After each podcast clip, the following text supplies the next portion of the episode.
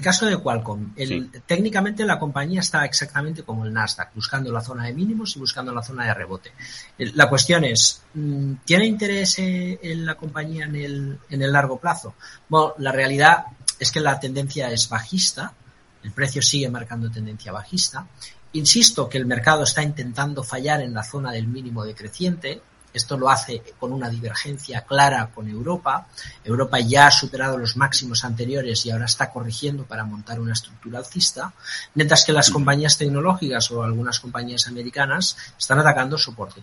Si este embate rompe el soporte, tampoco complica mucho la tendencia. Al final será una divergencia más débil, se irá viendo divergencia, pero la tendencia sigue siendo bajista. Luego, si el mercado rompe el mínimo y cae con fuerza y el mercado va detrás, hablaríamos de otras cosas. Pero sinceramente el mercado tendría que caer demasiado, tendría que volver a caer tanto como cayó, por ejemplo, Europa cuando empezó la guerra, que me parece que es poco probable, por todo lo que te he explicado antes, ¿eh? porque los hitos de la renta fija, esa reestructuración de capitales ya ha pasado, Y es difícil que lo veamos nuevamente.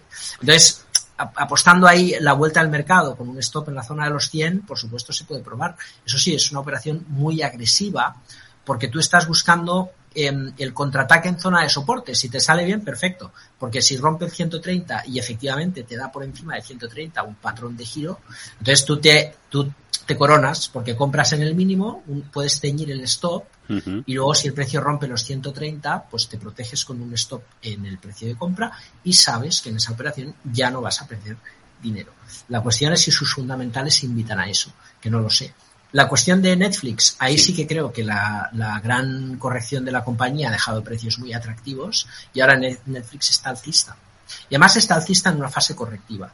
Podemos poner un stop muy direccional en 220 o más agresivo en 260, pero sí es un valor que está para comprar.